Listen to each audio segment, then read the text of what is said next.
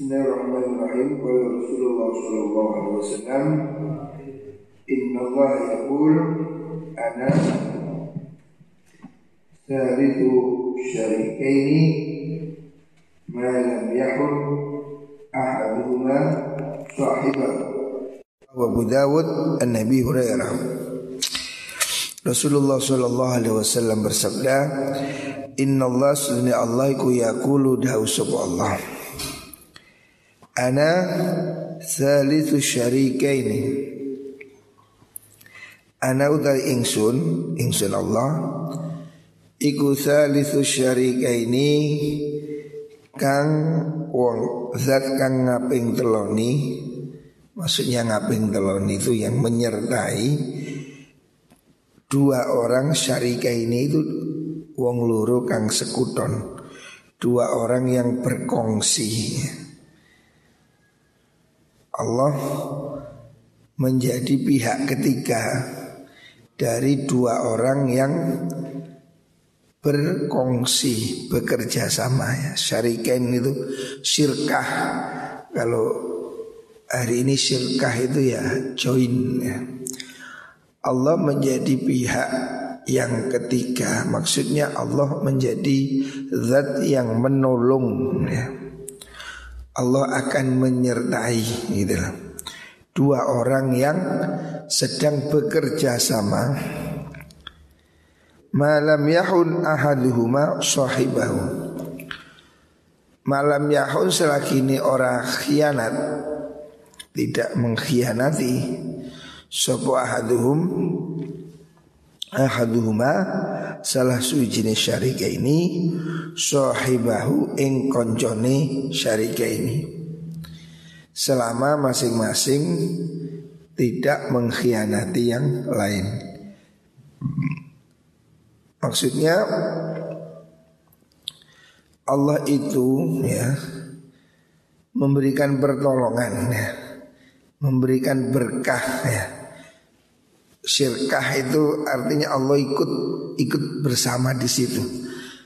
Artinya Allah ikut bekerja bukan. Allah ikut memberikan pertolongan, Allah ikut memberikan berkah ya. Menjadi pihak ketiga itu maksudnya dia menyertai dua orang yang sedang melakukan kerjasama ya. Ini namanya istiarah ya tarsih.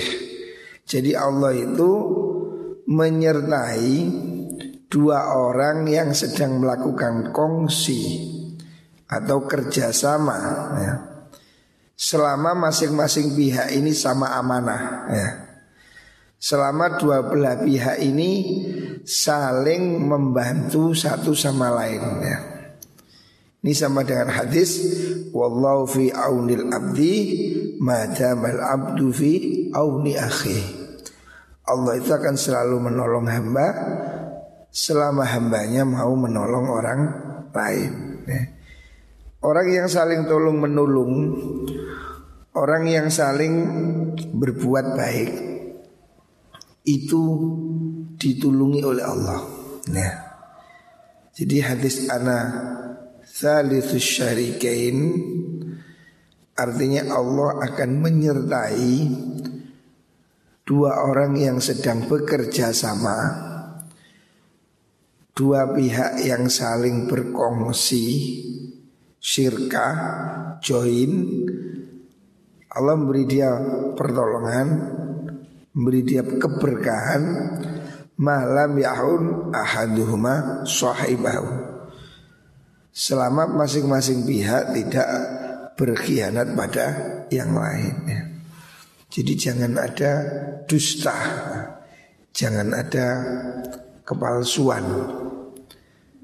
Orang kalau komitmen, komitmen yang benar ya. Orang kalau berniat membantu, membantu yang benar. Jangan berpura-pura, ya. jangan dusta. Ya. Kalau masing-masing pihak ini sudah berkhianat Kalau masing-masing atau salah satunya sudah tidak komitmen Maka Allah menghilangkan berkah di antara keduanya ya. Jadi harus ada kejujuran. Orang kerjasama itu bagus ya. Orang ini tidak bisa kerja sendiri. Kita ini selalu membutuhkan orang lain. Karena masing-masing orang ini diberi kelebihan oleh Allah ya Sama-sama punya tangan Ada yang tangannya pintar ngelukis Ada yang pintar tinju Ada yang pintar pencak Ada yang pintar apa kendang Orang ini punya kelebihan masing-masing. Makanya hendaknya satu sama lain bekerja sama ya. Tetapi masing-masing harus jujur. Kalau kerjasama itu tidak dilandaskan kejujuran, kalau tidak ada komitmen maka tidak ada berkah. Ya. Hadis riwayat Abu Dawud an Abi Hurairah. Selanjutnya innallaha la yu'adzibu bidam'il ain wala bihuznil qalbi. Sti Allah iku la yu'adzibu ora nyiksa sapa Allah? Bidambil bidam'il aini kelawan luwe meripat Allah tidak menyiksa ya. Gara-gara orang itu menangis Gara-gara orang menangis. Artinya Allah itu Ini urusannya soal apa? Mayit ya. Urusannya orang mati itulah. Orang meninggal itu kan tidak boleh diratapi ya. Ini kan sering tuh kalau ada orang mati kan terus diingatkan di Orang Jawa bilang kasihan mayitnya, kasihan jenazahnya. Yang tidak boleh itu menangis meratap-ratap, ya. Tetapi kalau cuma menangis biasa, Damil aini itu coro Jawa merbes mili, ya. Merbes mili. Menitikkan air mata itu tidak apa-apa, gitu loh. Inna Allah la yu'adzibu bidam ain. Allah tidak akan menyiksa, maksudnya menyiksa mayat orang mati bidam ain sebab ada tangisan dari air mata. Wala bihuznil qalbi lan orang sebab susah hati. Ya kan wajar toh orang ditinggal mati sedih itu kan sudah sudah lumrah ya.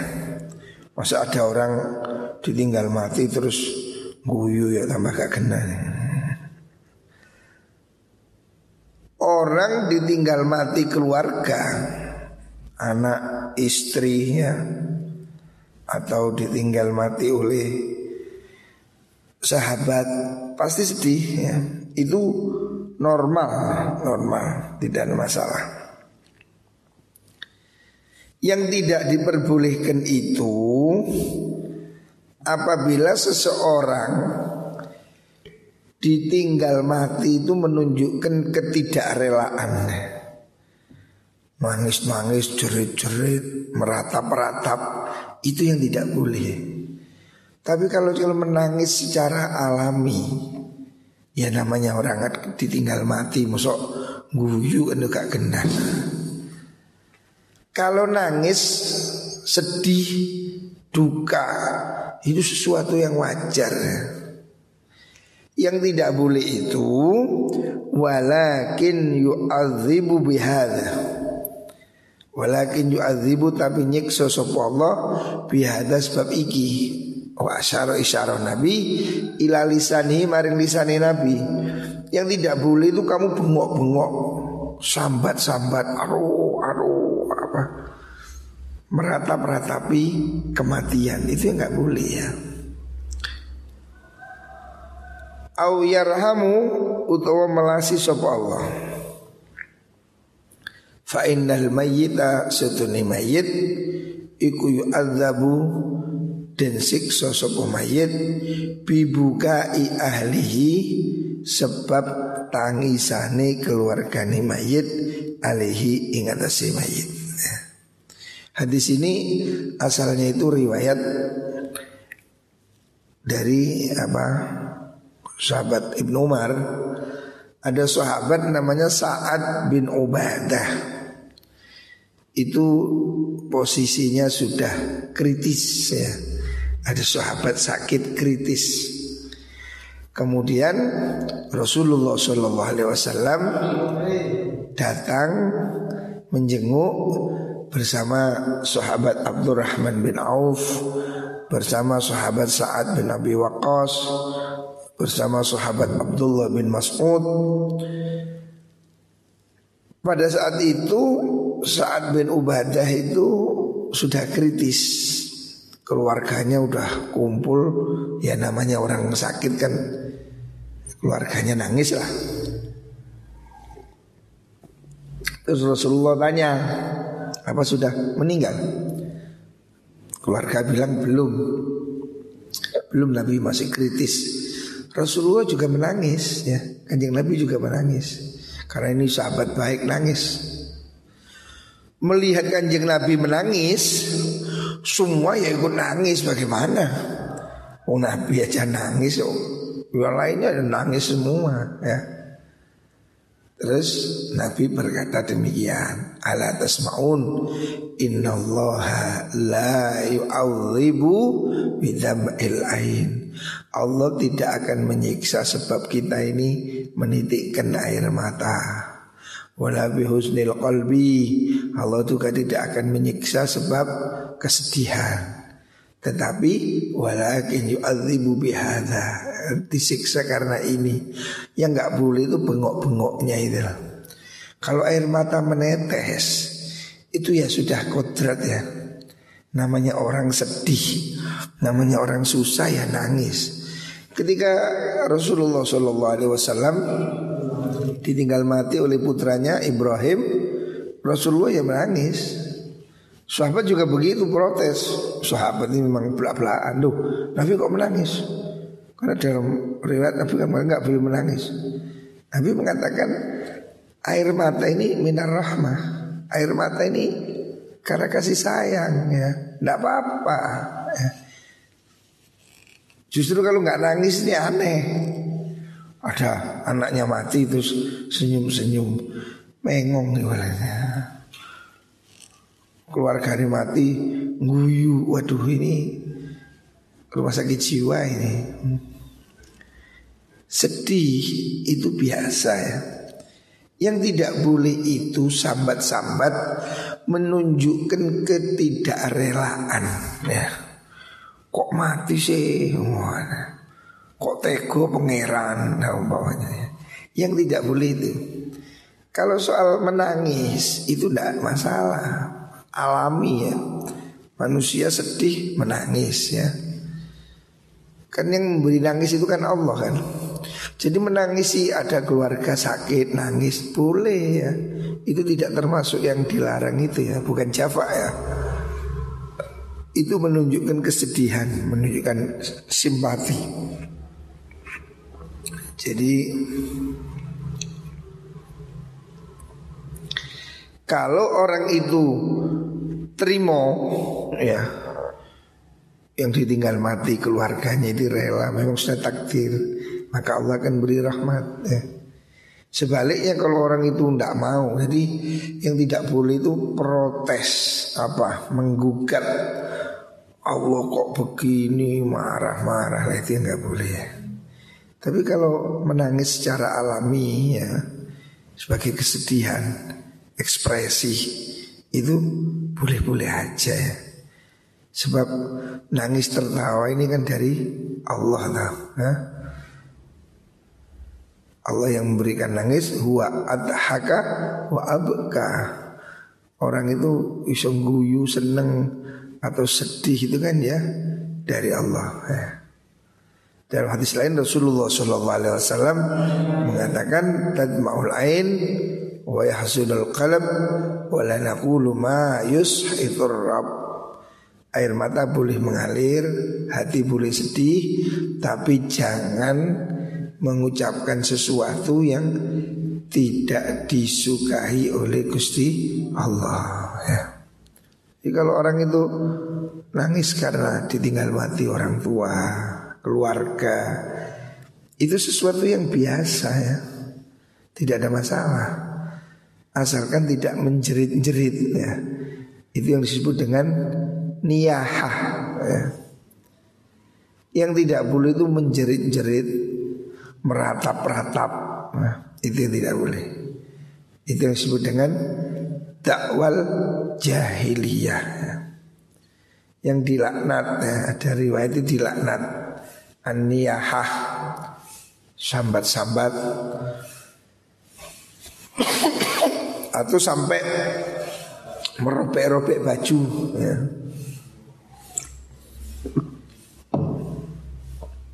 ekspresi yang berlebihan. Sedih boleh ya sedih boleh wajar. Tapi tidak boleh sampai gulung kuming nangis cerit-cerit memukul-mukul diri nah itu tidak boleh kalau ada orang menangis sedih itu wajar. Tidak masalah. Rawahul jamaah. Ini hadis ini diriwayatkan oleh sekelompok ulama termasuk Bukhari juga.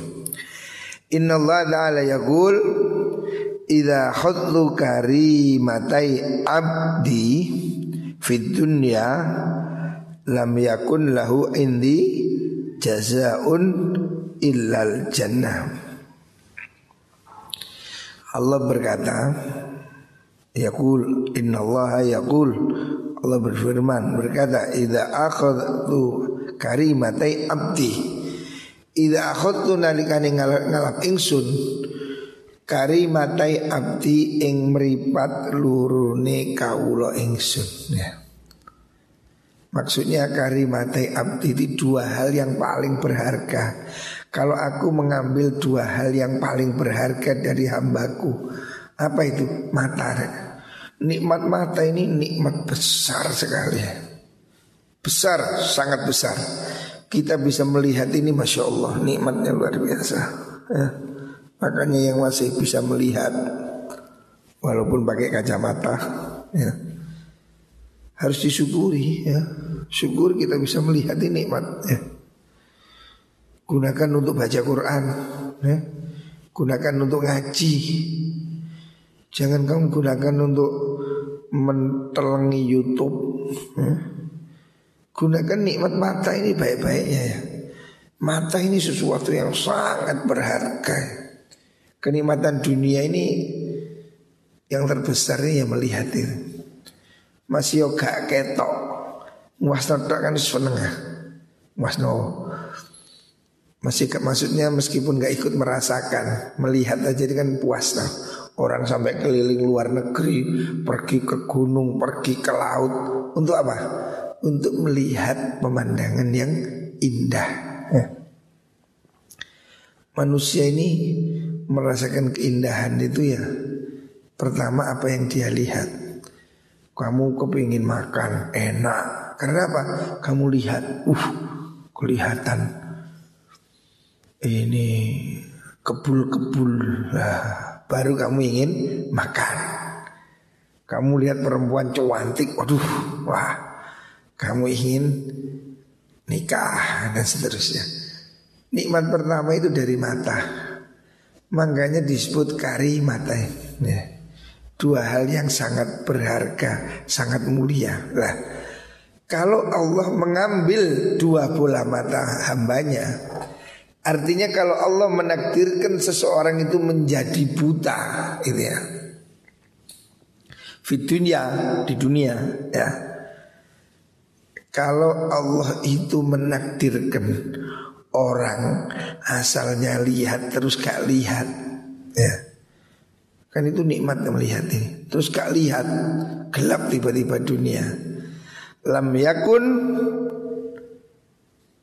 mongko ora ono lau kudu abad indi ono ngersane ingsun ingsun Allah opo jazaun balasan illal jannata angin swarga ya orang kalau rela ya ini tentang keikhlasan dalam kesedihan apabila seorang hamba maksudnya apabila seorang hamba diambil oleh Allah kedua bola matanya Nah, maksudnya kalau ada orang mendadak buta, ya, orang asalnya bisa melihat kemudian menjadi buta.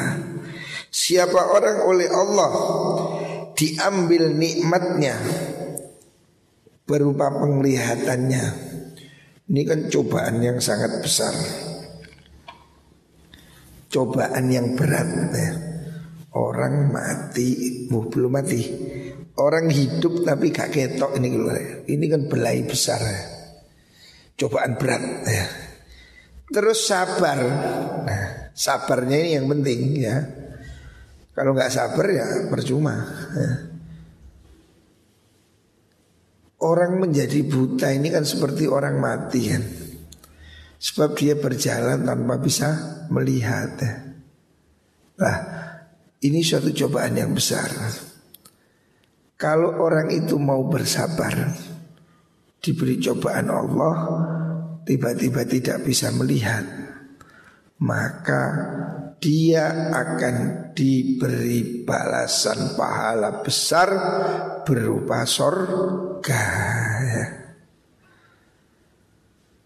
Kalau dia mau sabar ya. Apabila orang mau bersabar Ikhlas Ridho Menerima cobaan Allah Berupa hilangnya penglihatan ya maka Allah akan beri dia pahala besar. Dia akan dimasukkan ke surga. Yang dimaksud itu ya mata-matai kita ini yang lihat ini ya.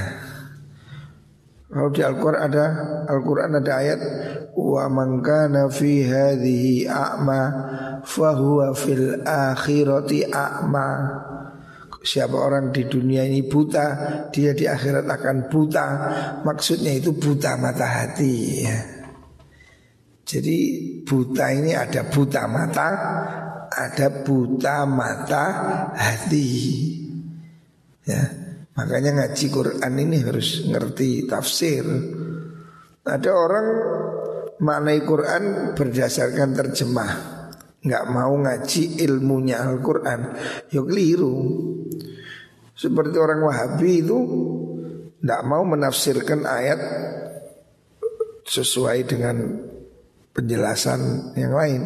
Dia maunya ayat ya tafsirkan apa adanya. Makanya orang-orang Wahabi itu mengatakan Allah itu di mana? Allah itu duduk di langit. Dalilnya Ar-Rahmanu alal arsis bawah. Menurut Wahabi maknanya ya makna letter Tuhan Ar-Rahman alal arsi di atas aras sehingga sana istawa duduk. Jadi Allah itu duduk kayak saya duduk begini ini. Kalau kita orang ahli sunnah mengatakan Allah tidak duduk di langit karena Allah bukan manusia. Duduk ini kan saya manusia. Jadi orang Wahabi itu menjadi kaku, menjadi keras karena menafsirkan ayatnya itu serampangan, makna letterlek. Ya. Saya tahun 94 pertama kali saya ke Mekah itu di Medina ketemu orang Wahabi ini di warung ditanya Indonesia Indonesia orang Saudi itu pada titik-titik tertentu itu tidak suka sama kita. Karena apa? Mereka akidahnya Wahabi itu akidahnya Ibnu Taimiyah. Sementara kita akidahnya Asy'ari ya. Ahlu sunnah versi kita Asy'ari Maturidi. Mereka orang-orang Saudi itu nggak mau menganggap kita ini ahli bid'ah. Jadi mereka benci sekali. Jadi saya ditanya orang Wahabi, Indonesia, Indonesia. Langsung berkata, Asari. Wah, Asari. Saya bilang iya. As'ari i'tiqadan wasyafi'i madhaban. Saya ini berakidah As'ari bermadhab Syafi'i. Langsung ditanya sama mahasiswa Saudi, Aina Allah? Allah ada di mana?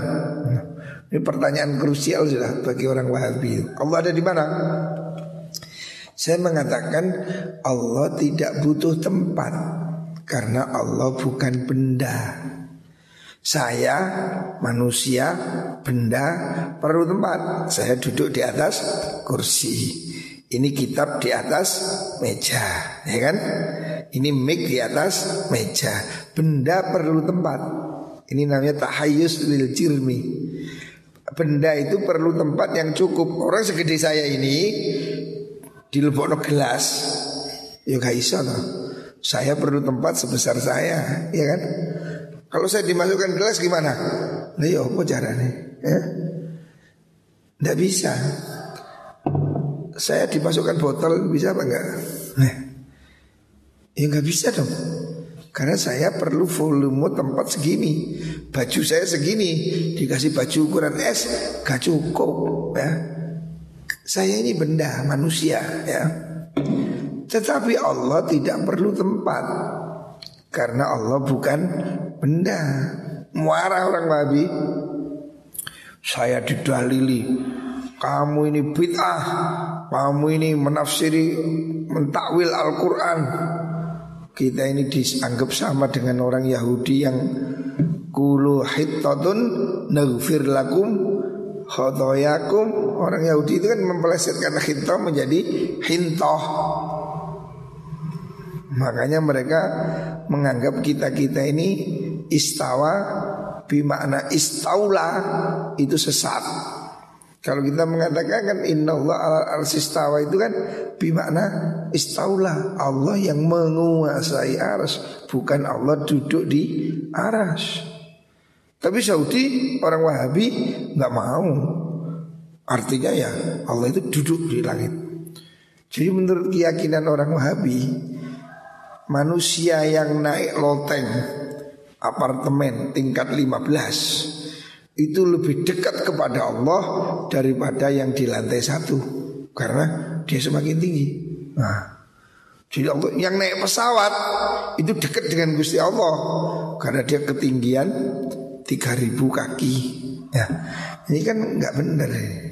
Nah kalau Allah di langit, saya bilang kalau Allah di langit, terus yanzilu rabbuna tabaraka wa ta'ala lailatin Allah setiap pagi turun ke bumi Berarti Allah lari-lari saya bilang. Wah ini masuk akal ini. Jadi mereka mendalili dalil Ummu Sauda. Nabi pernah ada tawanan ditanya Aina Allah? Allah ada di mana? Orang itu mengatakan di atas.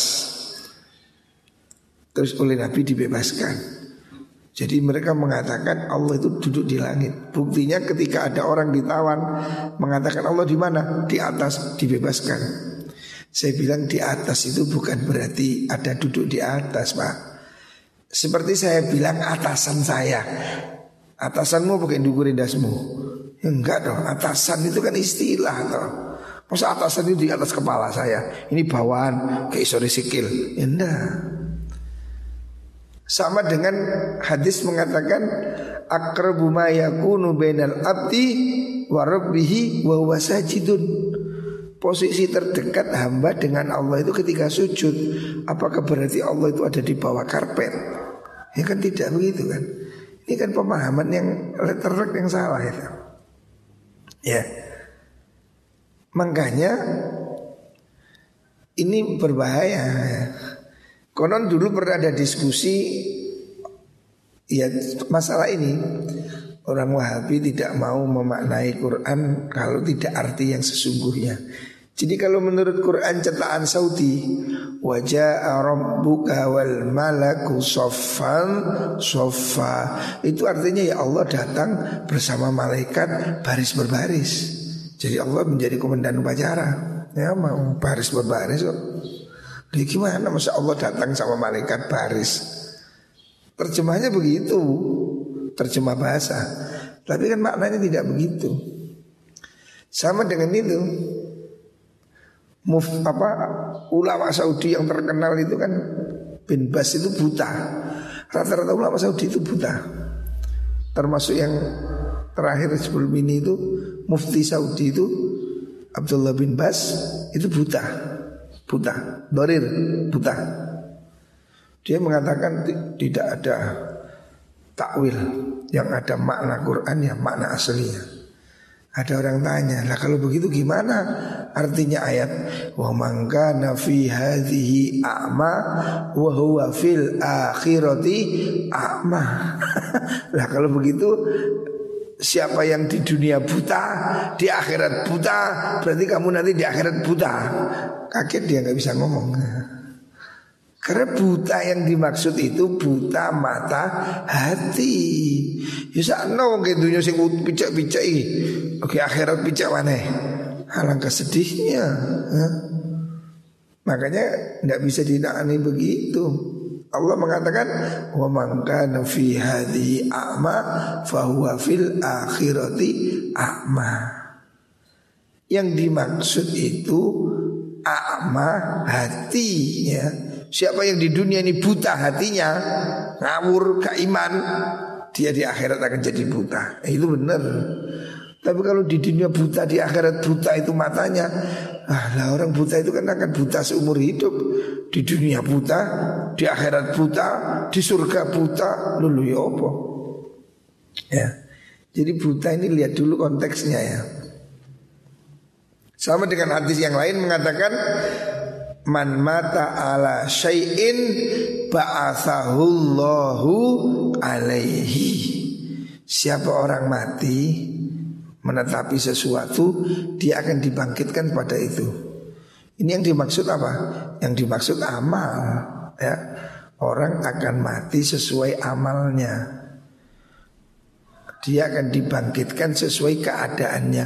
Maksudnya keadaan dari amalnya. Kalau dia amal baik akan dibangkitkan dari baik. Bukan berarti kalau dia hidupnya buta di akhirat buta lagi. Lo ya sakno pijak diskriminasi namanya ya. Inilah perlunya pemahaman Al-Qur'an yang benar. Orang menjadi teroris, menjadi kaku ya, karena dia apa? belajar Quran diterjemah pakai terjemahan, tidak ngerti maksudnya. Nah, itu berbahaya. Makanya kemudian timbul aliran keras, aliran keras itu ya, karena maknanya itu letterlek. Sulit. Mereka memaknai yadullah fauqa aidihim. Kalau kita kan memaknainya kan bukan tangannya Allah. Mereka orang Wahabi memaknai ya tangan Allah di atas tangan mereka berarti tangannya Allah disusun-susun inilah ya tullah fauqa aidihim tangannya Allah di atas tangan mereka ditumpuk-tumpuk lah tangannya dukur diri tangannya Gusti Allah ini mah nggak bener ini ya tullah itu ya kekuasaan Allah kita memaknai begitu ya Nah kalau tangannya Allah, kakinya Allah ya apa? Nah, susah kan? Rawahu Tirmidzi an Anas. Selanjutnya hadis Inna Allah Ta'ala Qad harrama ala nari Man qala La ilaha illallah.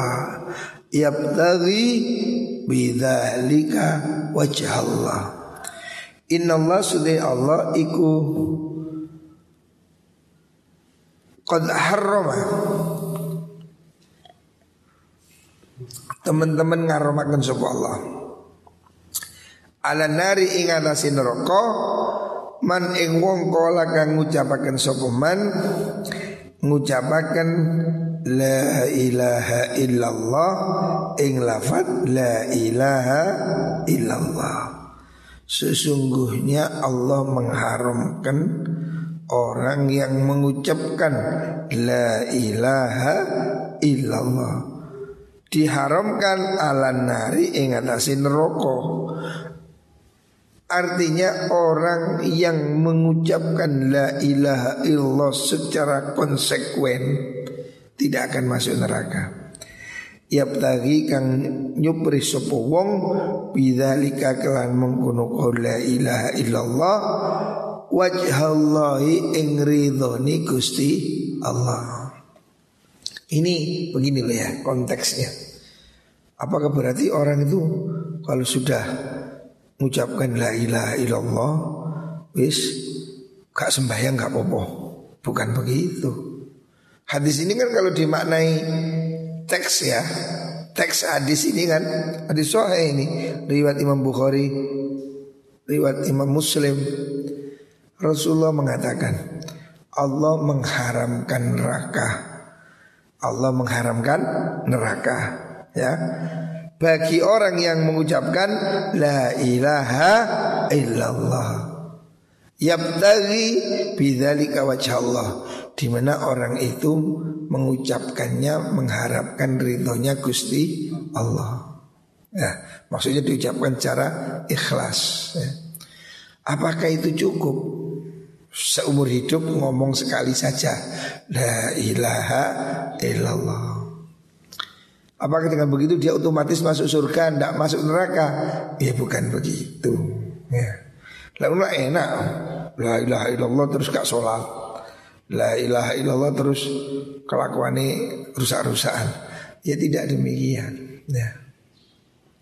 Memang ya orang yang punya iman, ya, orang yang punya iman maksudnya, yang mengucapkan la ilaha illallah, ya dia tidak akan masuk neraka selama lamanya. Itulah bedanya di situ. Apakah dia masuk neraka? Iya kalau memang punya dosa. Lah kok enak? La ilaha illallah gak sholat. Ya belum bener kok diisi tahu jadi kotor. Dosanya akeh. Ulama menafsirinya ini ada beberapa versi. Maksudnya Orang yang mengucapkan la ilaha dengan ikhlas dan jujur ya dan konsekuen ya.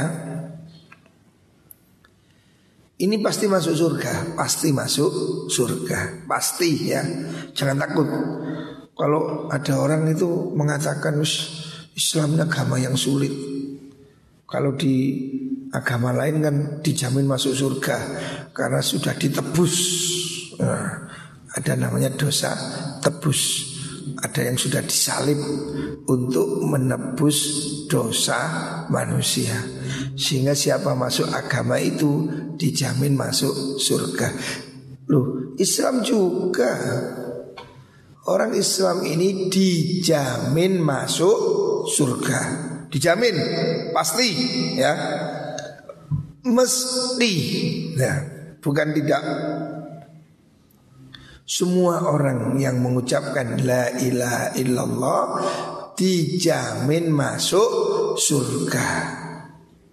Loh, dalilnya mana?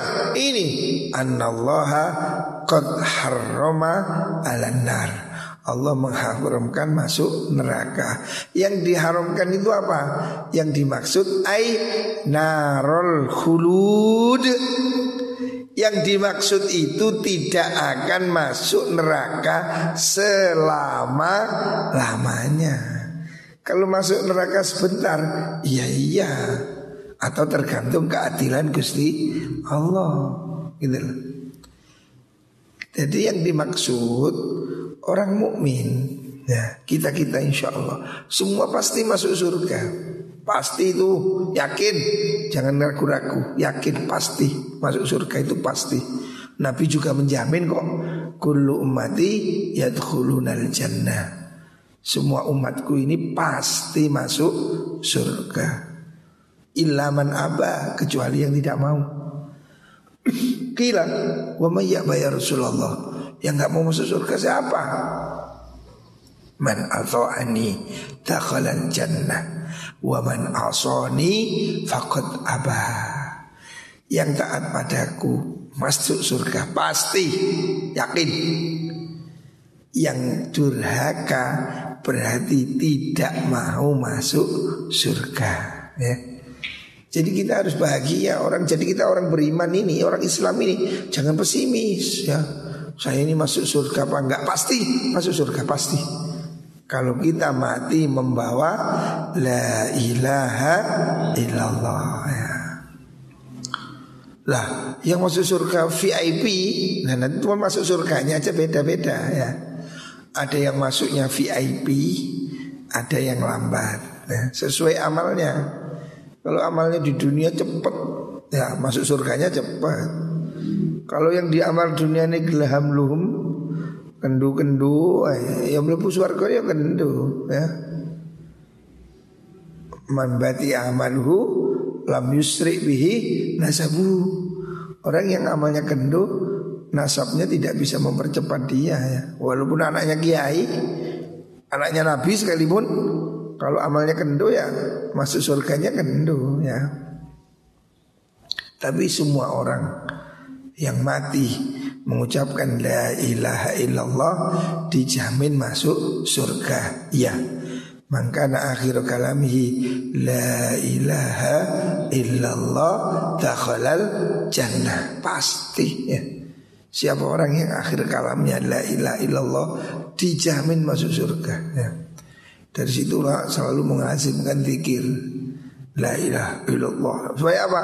Kalau kita dipanggil dalam keadaan La ilaha illallah Jadi la ilaha illallah itu harus menancap di hati kita Karena orang mau mati itu ada godaan Setan menggoda supaya menukar iman Selama orang itu mati dalam keadaan iman Pasti masuk surga, pasti. Jangan takut ya. Kita pasti masuk surga ya. Berbahagialah jadi orang Islam. Banggalah jadi orang Islam. Jangan minder jadi orang Islam. Apa saya masuk surga? Pasti. Ya, pasti masuk surga. Pasti. Ya. Tetapi ya, nah, masuk surganya kapan? Nah ini masalahnya. Ya. Kalau dia itu amalnya baik, ya jelas tidak akan masuk neraka, pasti langsung masuk surga. Pasti. Ada satu riwayat ya, seperti yang ada dalam tiba itu loh. Umat Muhammad Shallallahu Alaihi Wasallam akan dibagi tiga kelompok. Suluthun yadkhulunal jannata bighairi hisab. Sepertiga umat Muhammad ini akan masuk surga secara VIP Bilahiri hisab Tanpa periksa oh, Ini kartu khusus ya Kita ini kalau mau megang VIP ya Ini beda. Di dunia aja beda. Contoh Kalau kamu pergi ke bank ya Ini kalau biasa-biasa Ya kamu harus antri. Kadang dulu itu bank BCI, sekarang bank sepi. Dulu saya ini kalau mau ke bank namanya bank BCA, waduh antrinya kalau hari Senin itu berdiri bisa sampai satu jam, wah capek. Tapi kalau kita punya kartu VIP, ya, kalau di bank namanya kartu prioritas, ya, maka kita tidak akan berdiri kita dilayani khusus di tempat lain dikasih teh, kasih kopi, kasih jajan ya. Namanya prioritas Saya punya kartu prioritas Maka saya kalau masuk bank nggak ngacak saya Duduk saya di depan meja. Terus ditanya, mau apa pak? Saya mau transfer Dia yang nulis. Berapa pak? Sekian. Kirim ke mana? Mari pak tanda tangan. Tanda tangan. Mek lunggu, mek ngeteh Ya. Di dunia aja ada namanya prioritas ya. Lah besok masuk surga ini ada yang prioritas. Sulusun yadkhulunal jannah bighairi hisab Ada yang seperti lagi Wasusun ya'tuna bidunubihim wa khotoyahum fayughfaru lahum. Sepertiga umat ini ada yang ada datang dengan dosa-dosa dan pahala. Imbang. Ngaji ya sergap karaoke yo lumayan sergap main setengah-setengah ini. Jamaah yo sergap dangdutan yo aktif. Nah ini ada yang separuh-separuh Terus mungkin karena dia memang ikhlasnya ada, tawaduknya ada, fayuk farulahum, diampuni oleh Allah. Ya, proses diproses tapi sebentar. Lah, sing celaka ini sing golongan ketiga ini, Re. VIP masuk langsung. Golongan kedua ini menengah Ada masalah Diperiksa Diampuni Bebas Lah Wasulusun ya'tuna Bidunubin Wa khotoya ada sekelompok manusia ini yang datang dengan dosa bergunung-gunung. Fayaqulu Allah li Allah berkata pada malaikat Idhabu fazinuhum. Malaikat coba diperiksa ditimbang. Fayaquluna ya Rabbana Wajadnahum Asrafu ala anfusihim Wa wajadna a'malahum Minadzunubi Kamthal jibal. Malaikat kaget diperiksa ternyata Ya Allah Dosanya bergunung-gunung. Maksiatnya sak gudang-gudang. Wajadnahum Asrafu ala anfusihim. Yang kelompok ini Kurang ajarnya banget ini Kenemenan ini orang ini. Kebancut jari orang Jawa Ada sekelompok orang ini Yang kakean dosa. Ibadah titik. Dosanya akeh. Wajadnahum asrafu ala anfusihim. Wajadna a'malahum minadzunubi kamsalil jibal. Dosanya sak gunung-gunung ghaira annahum yashhaduna an la ilaha illallah wa anna muhammadar rasulullah sallallahu alaihi wasallam. Akan tetapi meskipun dia banyak dosa di hatinya masih ada iman. Dia punya dosa tapi hatinya masih ada nyesel masih bersahadat ya. Maka Allah atas keadilannya akan mengatakan wa izzati wa jalali la ja'altu man akhlasa bi bisyahadati kaman kadzdzaba bi Allah akhirnya mengatakan saya tidak akan menyamakan orang yang bertauhid dengan orang yang mendurhakai saya. Saya tidak mungkin menyamakan orang mukmin dengan orang kafir. Maka adkhiluhumur jannata birahmatihi. Kelompok ini masukkan surga bukan karena amalnya. Masukkan surga karena rahmatnya Allah subhanahu wa ta'ala ya. Jadi pada detik terakhir Semua akan masuk surga ya. Yang ikhlas akan masuk surga cepat. Tidak masuk tidak neraka sama sekali. Tapi yang jelek-jelek ya mungkin masuk neraka sebentar. Berapa tahun? 10 ribu tahun, 20 ribu tahun, waduh. Bukan dimaksudkan neraka haram bagi dia Artinya tidak akan masuk neraka selama-lamanya Itu yang dimaksudkan yang dimaksudkan Allah mengatakan neraka diharamkan bagi dia itu untuk selama-lamanya. Adapun kalau dia masuk neraka sebentar itu seperti dicuci gitu Orang ini kalau ada kotor kan di laundry tuh. Di laundry dulu baju kotor dimasukkan mesin cuci ya. Jadi kalau ada orang beriman kok besok masuk neraka ya karena kotorannya banyak di laundry dulu di neraka putar putar putar setelah itu dicuci bersih dimasukkan surga. Ya. Jadi harapan masih ada harapan masih ada. Jangan pernah putus asa dari rahmatnya Gusti Allah. Kita pasti masuk surga yakin ya. Semua orang yang beriman pasti masuk surga. Cuma cara masuknya ada yang cepat ada yang sedang, ada yang lama ya. Semua orang mukmin diharamkan masuk neraka. Maksudnya diharamkan masuk neraka untuk selama-lamanya. Kalau masuk neraka sebentar boleh. Mungkin ya. Kecuali kalau dia diberi syafaat oleh Rasulullah Shallallahu Wasallam atau diampuni dosanya oleh Gusti Allah maka dia bisa jadi nggak masuk neraka karena apa Rasulullah menolong dia ya. di dunia ini kan juga ada tuh namanya syafaat itu Ada.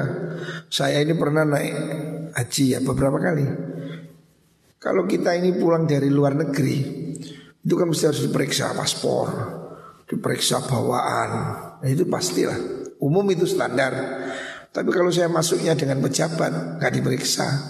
Turun ada yang jemput, paspor diminta, saya suruh lewat, ajudan yang nyetempel nyetempel kan ajudan. Saya nggak harus berdiri antri. Kita kan harus antri. Kalau datang umroh atau datang dari luar negeri itu kan baris antri. Mau diperiksa paspor.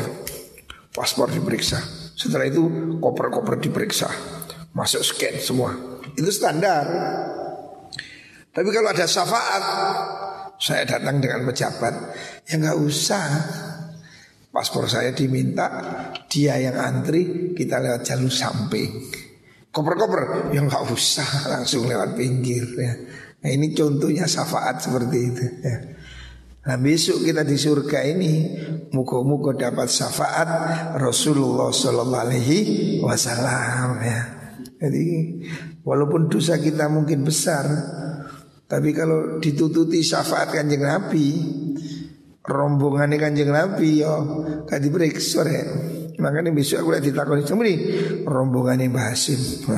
masuk kafe masuk. Rombongan wali masuk ya. Muka-muka ngoten. Lek dihitung DVD apa ini gak lulus ya. Susah. Padha mek telo lho. Telo. Asal telo. Telo lek dihitung situ-situ ada telo ketela ini kalau banyak yang jelek namanya telopo. Jenenge telo bongkeng. Telo bongkeng ini didol gak payu. Sapa gelem tuku telo bongkeng? Telo no ulere, telo kerupet apa? Puret ndak laku. Kalau dihitung satu-satu nggak laku. Tapi terong telo bongkeng kalau dimasukkan karung campur dengan baik, yang baik yo laku, ditimbang sak kintal yo laku. Ya. Dipilih situ-situ gak payu. Lah kita ini lah dipilih situ-situ iso-iso gak lulus tang swarga Muka-muka besok karena kumpul kiai-kiai ini dihitung karungan. Nah, sing bongkeng-bongkeng ketimbang bisa nih sekatut mlebu swarga kabeh. Amin Allahumma amin. Telo bongkeng lek kumpul telo api katut ditimbang. Tapi telo bongkeng diwian ya dibuat. Oh, sapa gelem dulu tuku telo bongkeng. Duren bosok siapa yang mau beli? Tapi kalau durian bosok sak pikep campur durian api ya payu titol borongan ya. Lah kita ini berharap dengan kita berkumpul ulama dengan kita mencintai orang-orang soleh muka-muka besok dihitung borongan ya. Artinya diberi syafaat oleh kanjeng Nabi Muhammad Sallallahu Alaihi Wasallam. Muka-muka kita bisa gandol guru kita. Guru kita gandol gurunya. Gurunya gandol gurunya. Sampai guru-guru guru-guru ini Sambung gandol kanjeng Nabi ya. Di sini lo perlunya sanat gitu. Kenapa kita mondok ini perlu guru? Karena kita perlu sambungan. Besok orang-orang ini akan masuk surga Zumaro secara rombongan ya. Wasiqal ladina amanu ila jannati Zumaro ya. Orang-orang beriman akan masuk surga rombongan baris. Neraka yang ngono rombongan. Nah, Makanya kita berharap rombongan kita ini Saya akan baris di belakang guru saya. Guru saya pertama siapa? Ayah saya. Yang ngajari saya ngaji ayah saya. Ayah saya akan baris di mana? Ayah saya baris di belakangnya Kiai Romli. Ayah saya muridnya Kiai Romli. Kiai Romli baris di mana? Kiai Romli muridnya Kiai Khalil Bangkalan. Oh Kiai Romli baris di belakangnya Kiai Khalil Kiai Khalil baris di mana? Oh Kiai Khalil muridnya Kiai Khotib Minangkabawi. Ah di depannya lagi. Ki Khatib ini muridnya siapa? Muridnya Syekh Zaini Tahlan baris di depannya lagi. Jadi kita akan sambung-sambung ya. Sambung. Ilmu kita ini gak nemu. Saya belajar dari guru saya, guru saya belajar dari gurunya, gurunya belajar dari gurunya sampai Rasulullah Shallallahu Alaihi Wasallam. Muka-muka kita baris bersama Rasulullah Shallallahu Alaihi Wasallam.